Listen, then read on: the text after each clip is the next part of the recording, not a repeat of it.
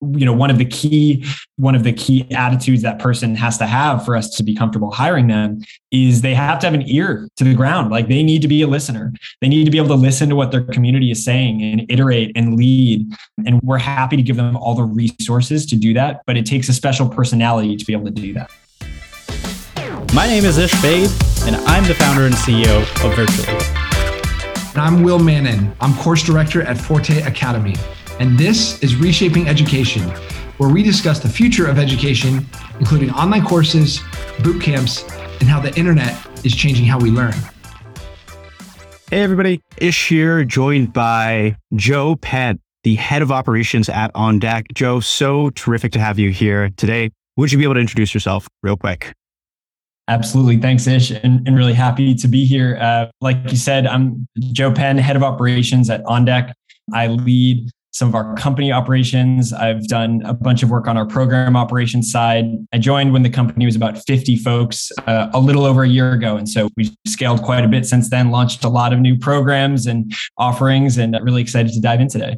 Yeah, Joe, so great to have you. One of the reasons I'm so excited about this is just obviously a huge supportive on deck and the all the innovation that it's doing in the industry. When the pandemic happened, everybody was trying to figure out how do you learn online? How do you gather online? And I think more than any other organization I've seen, OnDeck has really nailed this. And they've created not just these amazing learning programs, but these amazing communities. And me personally, having gone through some of the OnDeck programs, have made some terrific friends and have seen how much effort you guys into put into developing these programs, but also iterating on that. There's just so much data that's at play. And, and I'm just excited to get into the nitty gritty of the operations. But before we get to that, I'd love to hear a little bit more about your background and how you made your way into this head of ops role at On Deck? Absolutely, sure. I have somewhat of an odd path in. I studied physics and religious studies in school. Um, I went to, to UC Santa Barbara. And from there, I went through a program called Venture for America. It's a fellowship that matches recent college graduates with emerging tech markets so that those cities are Detroit, New Orleans, Miami, uh, Cincinnati. And the goal of it at the time, at least this was before remote culture changed the game a bit, but the idea was to get more talent into these ecosystems and make sure that people are, are able to grow their startups with local talent. And so I moved to Detroit I actually worked in ecosystem building there. So I helped stand up and then run an angel investing group, the first in Detroit. It was called Woodward Angels. Um, we were making seed investments in Michigan based companies. Um, and I was also helping uh, project manage a real estate development that was working to uh, bring innovation uh, to downtown Detroit. Um, and so that was uh, my background. From there, Again, non traditionally, I launched a bagel shop. I ran a bagel shop in Detroit for about a year. It's called Tove Bagel. We had a great time running that. It was an interesting experience leaving the tech scene for a bit, running a, a small business, which is just an incredible feat for anybody that's done it for you know extended periods of time we sold that business and then at, i joined on deck and i joined like i said about a year ago. We were uh, a seed stage company at that time. And i joined as an operations generalist which was essentially building out the operations behind how we would launch all the programs in our roadmap. So we had at the time just three programs. We had On Deck Founder Fellowship, On Deck Angels, and then a program called On Deck Writers. And since then, you know, we've launched quite a bit. Obviously, there's so much that's happened in the On Deck ecosystem since, and, and it's been amazing to be part of it all. Yeah, and obviously a huge shift shift from going from a bagel running a bagel shop to head of ops and on deck. I, am curious, what excited you about the role? Uh, obviously, when you were interviewing with the leadership uh, team, what did they portray the role as in terms of what your core responsibilities would be? Yeah, it's a great question. And there's actually a lot of similarities, I think. And for anybody, again, that's run a small business, they'll probably tell you the same. So much of a small business is operations. And by operations, what I really mean is no balls dropped. And that was the, the mandate given when you're running your own business, of course, a small business in particular, no balls dropped is sort of the, the, name of the game. You're every day making the product, every day trying to sell to customers, every day your paycheck comes from how you do that day. And so when you run operations at a tech company, it's very similar. It's a it's binary goals. It's yes or no whether you've accomplished them or not. OnDeck has done a lot of experimentation. We've got a lot of interesting programs we've launched. Some have worked, some we've moved on and iterated from. Those weren't operations, that was strategy. Operations is making sure that when we launch the program, everything about the program operationally is sound. Maybe the strategy we find out doesn't work in the market. That's okay, that's normal. But a program should never fail because we didn't set the operations up, the uh, community wasn't set up the right way, et cetera. Those are our core components of OnDeck. We know how to do those things. So that was the role at the time is ensure that those those are the things we make sure we get and that then we can take a bunch of bets experiments and know that the variable that we're testing is the market not the format of the program itself yeah and and Joe, just to give the listeners a little bit of context, uh, help us understand where is on deck in terms of kind of the scale that it's operating right now. Whatever numbers you're able to share. Yeah, absolutely. We have almost 20 programs or somewhere around 20 programs at this point. I'll have to count. We launched so quickly. I don't have the latest. We've got thousands of fellows as a part of the community. We've invested in many founders. At this point, we launched ODX. It's an accelerator. And we launched that just a few months ago. And we're investing in founders really early, uh, even pre conviction. We're, we're working with founders to help them understand what they want to do. And we'll be the first check in. And so we're really excited to be able to back great founders really early on. And in addition to that, we've got that ODX accelerator side. We also have our career accelerators. Those are ODPM for product management, OnDeck design, ODCS for customer success. These are all communities of people who are trying to up level in their fields. They might be a customer success professional, a design professional that's looking to meet with peers from around the industry, hear from experts, get guidance on what's new in the industry. And those folks are able to level up their careers and build their community. And then the third aspect of OnDeck is our sort of hiring and transitions program. So OD50, On Deck First 50 is a program for people who want to be a first 50 employee at a company. And so these people are coming from all over. They're coming from tech, they're coming from consulting, they're coming from banking. And what they want is to be, they want to be on an early team. They want to make a really high impact um, on an early team. And so those programs are able to help people learn what they might be most interested in. It helps them navigate the career journey. And then we have a bunch of programs to help them find that perfect job through somewhat of a marketplace through OnDeck, but also just through connections in the community, which is the strength of OnDeck to begin with. Yeah. And Joe, I think one thing that's very interesting at OnDeck as an organization, which is different from a lot of companies as they scale, is that in a lot of ways, it's very decentralized. Like all these programs operate as kind of individual identities. Uh, talk to the decision for why the company structured that way and what kind of the, the benefits and cons of taking that approach? Yeah, it's certainly like a it's certainly a challenge to keep it all together. It's one that we're really excited about, one that we enjoy. But the benefits are that we're constantly looking at the customer holistically. And so what might the customer, what might the community member want? Well at one point in their career they might be trying to trying to up level in their job. They might be a product manager. They're looking to improve their skills meet other product managers expand their scope of knowledge of what product management is what tech covers and they'll join odpm and we've built that program for that person. At the same time, that person might at some point decide they'd like to move on to a new role. They're not exactly sure what it is. They don't even know what industry. They've only known sort of the industries they've worked in so far. And so OD50 serves to help them figure that out. Where do they want to go? How should they position themselves in the market? And how do they meet these companies that are looking for them?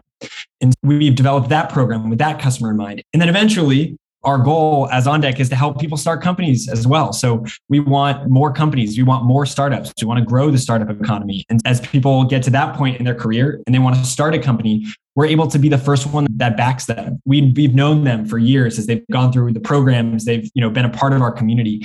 And now they're ready to start a company and they've applied to ODX and we're able to back them and help them grow. And then the flywheel start all over again. We're able to help them find their early team members through OD50 and up level those team members through our programs. And to go back to your question of why do it all consolidated? Why not separate it? And the answer is that we believe it's better for the customer, that right now we're able to think about the customer in every aspect of OnDeck and really keep that persona in mind for, for no matter what decision or what part of the organization we're talking about. Yeah, and it also sounds like it allows you guys to move really fast. It, I think having all these pro- programs be independent, it like gives them the flexibility to figure things out themselves, identify what's unique about their market, and run their programs. That's one of the things I've seen is obviously I've gone through an on deck program. I have friends who've gone through on deck programs. I've paid for employees to go through on deck programs and everybody does something so different. And I think that kind of flexibility is really cool because it, it's like basically there's 20 different companies within on deck that are able to move lightning fast and don't need these like layers of hierarchy and bureaucracy, which would slow down any other company. Yeah, it's a motto that our co CEO, David Booth, uses. It's loosely coupled, highly aligned which is that the you know organization loosely coupled around there's lots of people doing lots of things but highly aligned and that we're all working towards the same goal. So it's certainly a balance. It's not always easy to keep but the, the benefits are just so strong that it's worth it. Yeah. And and one of the reasons that i think on deck is also able to maybe move so fast and correct me if i'm wrong is you guys have really embraced this idea of quick iteration and leveraging no code tools talk about that a little bit yeah, I'd love to. No code is um, is in our blood. No code is the backbone of On Deck. We've got an amazing engineering team. I don't want to undersell anything they do. That's for sure. Our product, our talent hub, our directory is incredible, and that's that's our product team working. At the same time, what enables them, I think, to be so incredible is that no code is ingrained in our culture. And the idea behind it is that anybody at the whole company should be able to make an MVP of what they want. And so that enables people to feel a lot of ownership instead of coming up with an idea, pitching it to maybe a product manager or someone on the product team and seeing if it'll make the roadmap. They're able to make it themselves. They're able to jump into Zapier and make a an MVP of it. And that I think is enabled us to really iterate quickly. We use Airtable, Notion, Zapier. These are all core parts of OnDeck because they, you know, we fundamentally believe that everybody at the company should have that skill the ability to build their first iteration, try something out, um, see what automation could save them a lot of time. And efficiency wise, the organization, I know Steph Smith talks about this a lot as well, that you can go through, it's worthwhile to take a, a week almost and write down everything you're doing and then say, how can I automate this? And you'll end up probably saving an hour or two a week um, and that adds up, obviously, over the course of a year, maybe even more than that time wise. So it's so ingrained in everything we've done. We're now starting to productize things as we've grown. We're like hitting some limits in some of those tools, although those tools are iterating almost as quickly as we are. And we're really grateful for everybody we've worked with at Airtable, Zapier, et cetera, who have worked with us to try to, you know, roll out new features and keep things moving um, because we're really excited about all they've enabled us to do. Yeah. And uh, one thing that I'm aware of is that OnDeck also has an internal engineering team. So aside from obviously no code automation tools that each of these programs, fellowships are spinning up themselves to solve these day to day problems, at what point does this productionizing happen? At what point do you realize, okay, like no code has ran its course. We need now a more scalable solution. Yeah, it's a good question. I think it's a tough one at On Deck because, as you mentioned earlier, we iterate so quickly that sometimes we want to be well. We want to be really careful that when we productize something, it's something we know we're going to use for a long time. And so, I don't envy uh, our product managers who are like figuring out what's the most important thing to work on right now. But generally, their guidepost is how do we help founders get back to building? How do we have them build what they want to build? And what do we do to help them get there? And so, with that as the guidepost, I think that's how they make their decisions of what should we productize? What will we keep in MVP no code mode? There's probably more we, we could productize than we've done so far, but there's limited resources. They have to make those decisions. And, and there is an empowerment of keeping things in no code. It enables uh, people to go in and learn when things break and intimately understand what's important. So, uh, a good example we have we have these co- these matching mechanisms for how people in the community should you know meet each other. A lot of it's personal a lot of it's like people looking and saying these two people should meet each other. That's the, the bulk of it but we do have some automation behind it. And by understanding what happens in that automation it gives people on that are working directly with founders a better idea of what the founders experience is. If it was just a totally productized you know experience i think it removes the customer and the team just a little bit.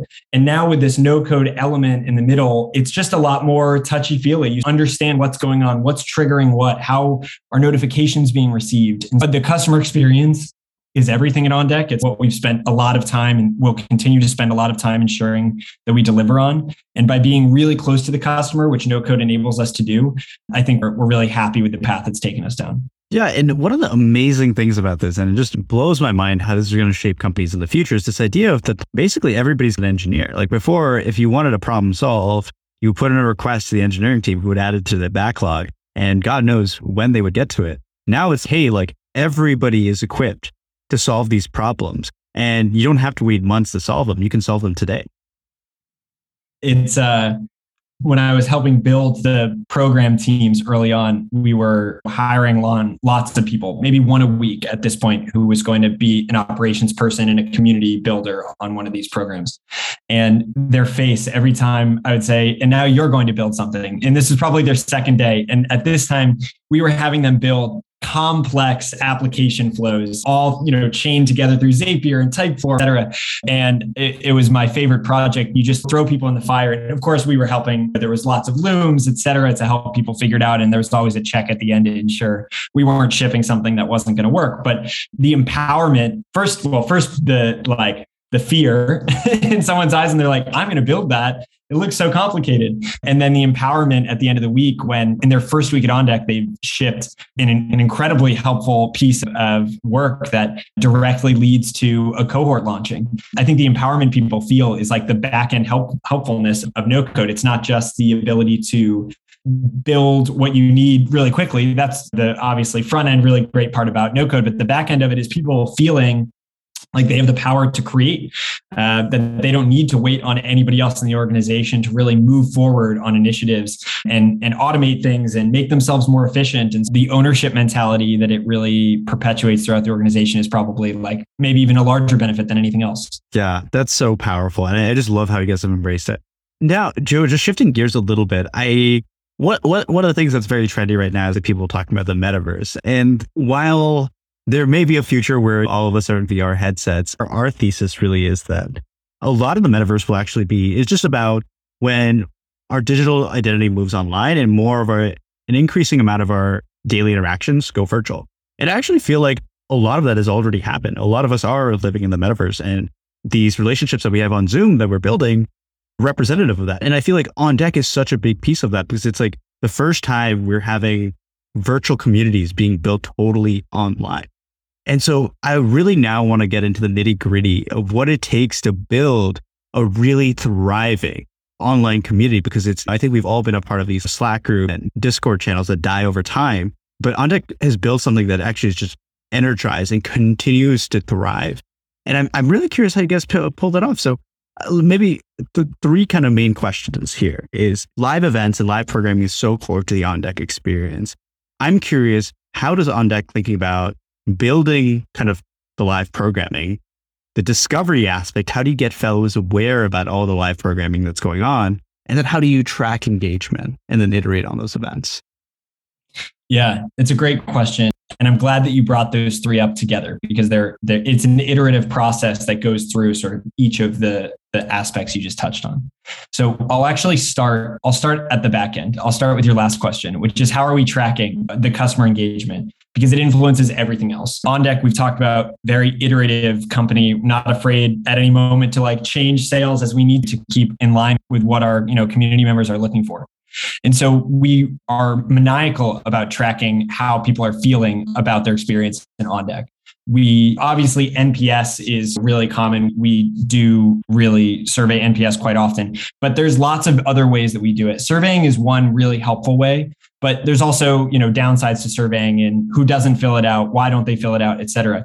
And there's really just no replacement for face-to-face conversation. And so that's why we've put such an emphasis on communities being built by the on deck staff being so ingrained in their community. So I know you're in the Scale Fellowship, and there's so many, um, there's just so many people on that team working to ensure that everybody has such a good experience there and that we're iterating and building on what founders really need. And so we do it almost scientifically, like we have a hypothesis on, on what founders are looking for. And then we'll figure out, all right, how can we offer that? And then we'll iterate. Did that work? Did people enjoy that? Did it not? And so I'll, to answer your last question there's we we're thinking about the customer and everything that we in everything that we do there's nothing off limits to change almost about on deck if it would be in the best interest of, of the customer and coming back to um, coming back to the beginning now about live events live events online metaverse, whatever sort of you want you want to call it, they're no different than in-person events in many ways. In that an in-person event, you need to get X, Y, and Z out of it to feel like it was worth your time. And a live event is very similar. And so by thinking about it in the same frame and then just trying to understand what tools will enable that outcome, I think we're able to get much further than if we were to step back and say, well, everything is different about it. Well, actually, everything is really similar. People really want to get connections that they feel good. They want to feel like their time was valued while they were there. They want unique experiences that they can't get elsewhere. Those are true whether that's an event at a you know back of a bar or in an on deck Zoom room. What's different is that the platform that you're using for that for that event that's what's going to facilitate whether you're able to reach that outcome or not. And so I think that's what's really important is what platforms are we using? How do we use different interactive ways to uh, to engage people and making sure that the outcomes that we're tracking are aligned with what the customer outcomes are. Because there's so many different platforms out there. Obviously virtually there's so much going on that it's all about looking around figuring out how do we reach the outcome that people are looking for and then and the tools are out there right now. And that's the way that we we tackle that issue. Yeah, and it's so interesting because I've now you know spoken to the founders of all top boot camps and cohort based courses, and they all tracking is so critical to their workflow, tracking who shows up to their events, collecting that feedback. And it's it really represents a new era of education. Because when I think back to my experience in college, uh, honestly, professors they weren't tracking any of this. They could have, and even when they did track, they weren't doing anything about it. And one thing that really amazed me about on Deck's process is not only are you religious about tracking this information, but you actually use it to iterate on the program. And you see these drastic changes happen not over years or semester, but over weeks. My, my experience going on through, through On Deck, I went to the very first cohort, ODS one, which started kicked off a year ago.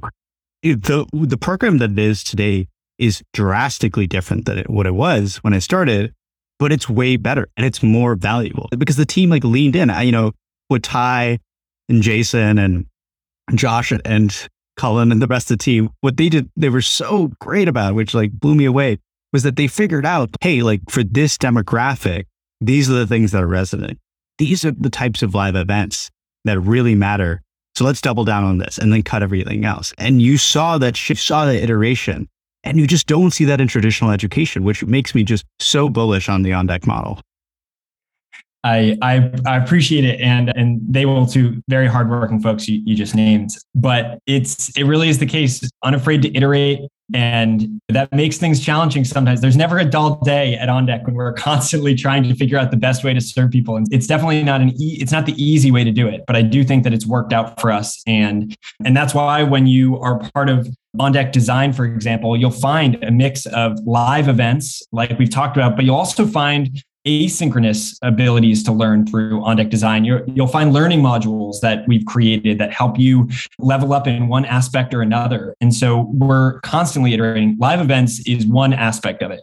There's also more to it and we're still figuring out what else that is. People crave that live interaction certainly and that's where on deck has found its its fit right now but we know that there's more. People are on different time zones. People work different hours. People some are even in the office and can't join an on deck event in the middle of the day et cetera. And we're still trying to figure out what are all the different ways that we can serve people. And live events we will never you know leave. That's a core part of it the the face-to-face interactions that we can facilitate the friendships people make the learnings they have through through their peers but there's a lot of other aspects too. And so we're unafraid in each program to figure out what that might be. In scale, people might not have the time for as many events or modules or et cetera. And so those need to be just really quick hits of really specific knowledge that people feel was so valuable Whereas in other programs, people might be looking for more relaxed peer to peer conversation where they can just explore different topics. They're trying to understand what industries they might be into or whatever. And we're unafraid to change the model. And that's the, the core, I think, of what we do.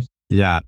And given that live events is so important to the on deck experience, obviously you guys are thinking of beyond just live events, but with live events specifically, Joe, I'm really curious, how do you, and this is, this is a challenge, like, oldest time, which is how do you get people to show up? Like any type of event you're hosting, whether that's an in-person party for for like um, housewarming or you're hosting uh, virtual events. you're spending a lot of time organizing these events and attendance is something that's really critical. In a virtual environment, it seems like everybody's on front of one of the most distracting pieces that you could possibly have. So, how do you get people to show up and engage? Yeah, it's a good question. Um, and as the sort of lockdowns in many places began to ease a bit, whatever that was eight months ago, six months ago, we were wondering to ourselves, how will this change what the on deck programs look like? People aren't just stuck inside with an inability to go, you know, see the world. And we were really pleasantly surprised that it didn't change attendance, which was a good a good moment for us realizing what we were doing was really impacting people in a valuable way. But to answer your question, the the reason that people drop off at some point from events like this is that they're not getting value anymore. And all of the sort of drop off concerns, et cetera, have to be uh, considered way before it becomes a challenge. And if we're talking about an eight week cohort, by week seven, there is going to be less, less attendance, if you will, in events than at week one.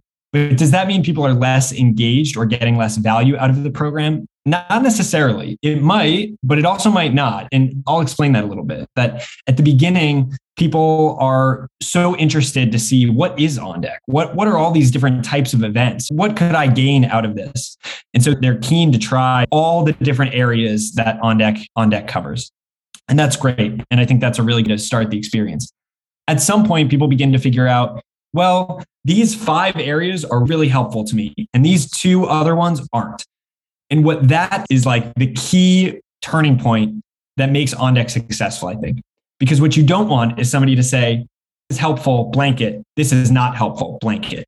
What you want to be able to do, and there's many ways you can do this, and I'll dive in a minute. What you want to be able to do is give people the ability to discern for themselves what's a useful piece of their time and what's not within the OnDeck universe. Because we don't need to fool ourselves that every part of OnDeck is going to be helpful to everybody in the world. It's not, it's just not realistic. But we try to offer enough, and I think we're pretty successful in this, that everybody can find what they need out of it. And so by the end of the cohort, we might see less people in each session, but that doesn't mean our engagement is lower. We're seeing people watch sessions later when they realize that there's some they can asynchronously watch and it gives them the same effect. They've realized that we're watching people dive really deep into the sessions that they're in. They're asking a ton of questions to the speaker. They're so engaged. And they might only join one event per week, but they're giving that event 10 in their mind on NPS. They're saying that event alone this week was worth everything for On Deck for me. And so the way that we try to go about helping our, our community members discern that that's i think this the sort of art behind it that we're ever trying to iterate. Is it in the calendar event where we explain the format? Is it one to many? Is it small groups? How do we give the bio of the person speaking or the prompt of what the peer-to-peer conversation will be like? How do we give a clue? You know in this world emojis are everything. Every company is an emoji or something. How do we make an emoji system where people understand just by looking at the emoji whether that's going to be a helpful event to them or not? Our goal is first make really valuable programs. That's like the top level goal. But our second goal is to make it easy for our customers to discern what's really useful for them and what is maybe just a nice have or a nice to have. And that I think is where OnDeck really like sets itself apart is valuing our customers, our community members' time more than anyone else that that we try to that we try to benchmark against. Yeah. No, I love that. And that's just it goes to show how meticulous on deck is with thinking through all these like the nuances of these problems. Great to see that kind of innovation. One of the things we we also talk about is early in the conversation is just the pace at which on deck has been launching new programs. And so one thing I'm I'm curious about is what is the playbook for launching a new program? Like one, like how do you know that there's a need for this fellowship? What are the steps you run in order in order to spin up a new fellowship? And then how do you measure if that fellowship is successful or not? Yeah, it's a good question. Uh, if you have any ideas for fellowships, feel free to pitch me uh, at the end. we, it's a good question. There's a couple ways that we really go about the process you just described. And I gave a talk at On Deck Community Builders once about this for, for folks that were building their own communities. There's a fine line between over analyzing product market fit before launching something and under analyzing it obviously and i think what ondeck tries to do is is really walk that line where we've understood that there's a need in the community and we are really excited to serve that need at the same time as you talked about with ODS, we iterated a lot after launching that program, and we're not afraid to iterate more. And so, what we want to do is evaluate whether there's a general need for community in a certain area. And at that point, what we want to do is launch a program. And the way that we do that is we do a bunch of customer interviews. We figure out what might people be interested in community wise from here. We try to bring on somebody to lead the program that's got an expertise in that area, a community perhaps already built around them, whether that's on Twitter or LinkedIn or just generally they're known in the area or in their field.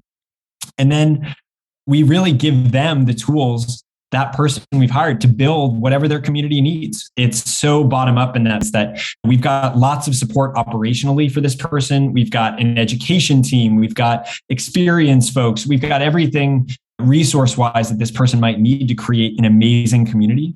But at the same time, we're not the experts on what their community is generally. And so we try to defer to that person. And, you know, one of the key, one of the key attitudes that person has to have for us to be comfortable hiring them is they have to have an ear to the ground. Like they need to be a listener. They need to be able to listen to what their community is saying and iterate and lead.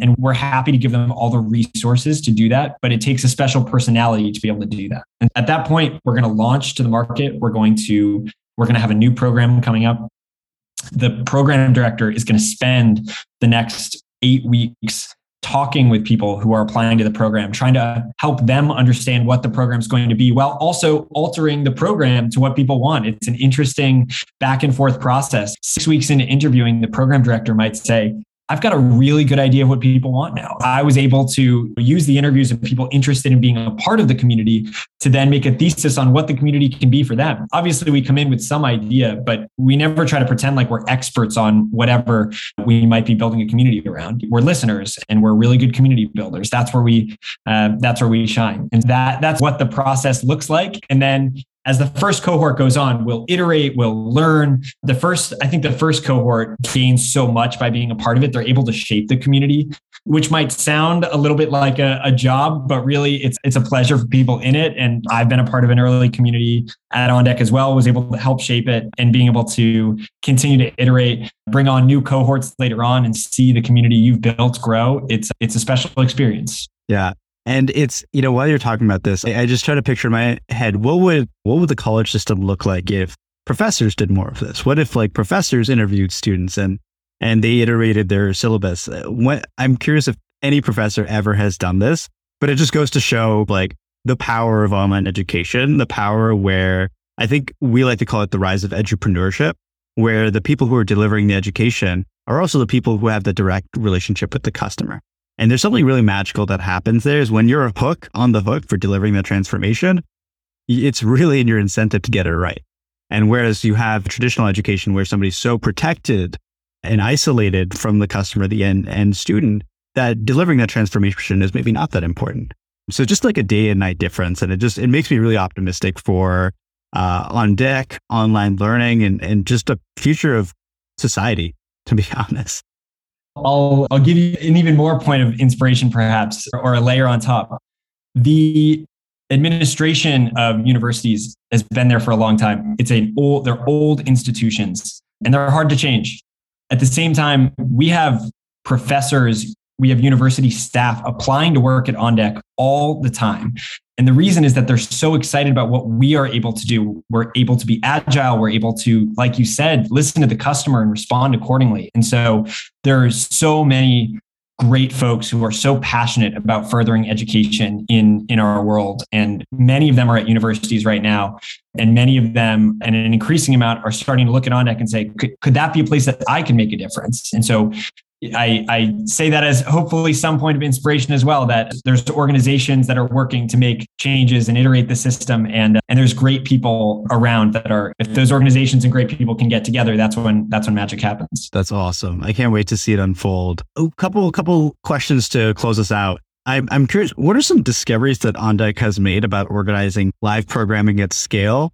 And what are maybe some unintuitively hard problems that ondeck has had had to solve yeah, I'll answer both of those a, a, bit together, actually, because they're related. One of the problems that David has written about is this idea that as a community grows, the utility grows as well. but there's also a sense of dilution at times if the community grows to be too large. And people who are in web3 right now might might sense that in discords for example with thousands of people who community is like a loose term perhaps for what is happening there. And there's a lot of a lot of benefits of those places and there's a lot of great things happening. So i don't mean to put that down at all but but numbers wise at thousands you can sense that there's a loss at points. And so what ondeck is uniquely trying to figure out how to do and i think we've done a pretty good job so far is how do we both gain the benefits of a really large community. And I'll give an example of that. When you have a channel, for example, asks and, and answers, this is a channel for people who have asks and they're looking for answers. It's pretty simple. When you have 100 people in a community, the odds that somebody is an answer to your question are fairly low, depending on how niche your question is or you know how difficult it is. At a thousand people, it's 10 times the odds that somebody knows the answer. And there's that's one very simple example, but there's many examples of why as a community grows, there's so many benefits to that. Why having thousands of people all coalesced over a certain aspect of their identity is is productive. I know you you went to University of Michigan, so there's obviously an, example of that as well. When you reach out to somebody who's at Michigan, they, there's some connection there. And so there's a benefit to a community scaling. At the same time, like I talked about with those thousand people discords, there's like a loss of intimacy when you get to that when you get to that scale. And so it's a unique challenge that OnDeck has tried to solve of how do we both keep the utility of these larger and larger communities. Granted, many of our communities haven't reached this like thousand person mark or something, but we have ambitions that they will. And we have ambitions that they'll reach it soon and with the utility that brings. But how do we continue the intimacy, the personalized learning and iteration that we've had in our early cohorts when our community is so large? And so that I think is a really challenging aspect of, of scaling any community and that OnDeck is facing like many others the way that we've begun to tackle this is trying to understand where the benefits lie, doing a really deep analysis on where those benefits are of that large community and where we can really pull those benefits, keep the large community together, put them all in a big room metaphorically. And where does it break down? Where does it actually turn the experience negative by having so many people in in in a room and what can we do to actually section those off? How do we maintain the intimacy in cohorts? How do we make people feel like they do in university where they've got their small group but they've also got this bigger group and then they've got this alumni group and taking a note there and trying to understand how we cut up the various factions and sections of on deck to give the best experience to people.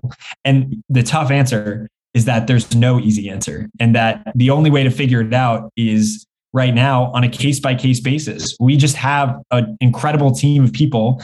That's their job is to figure out how do I give the best experience to people here?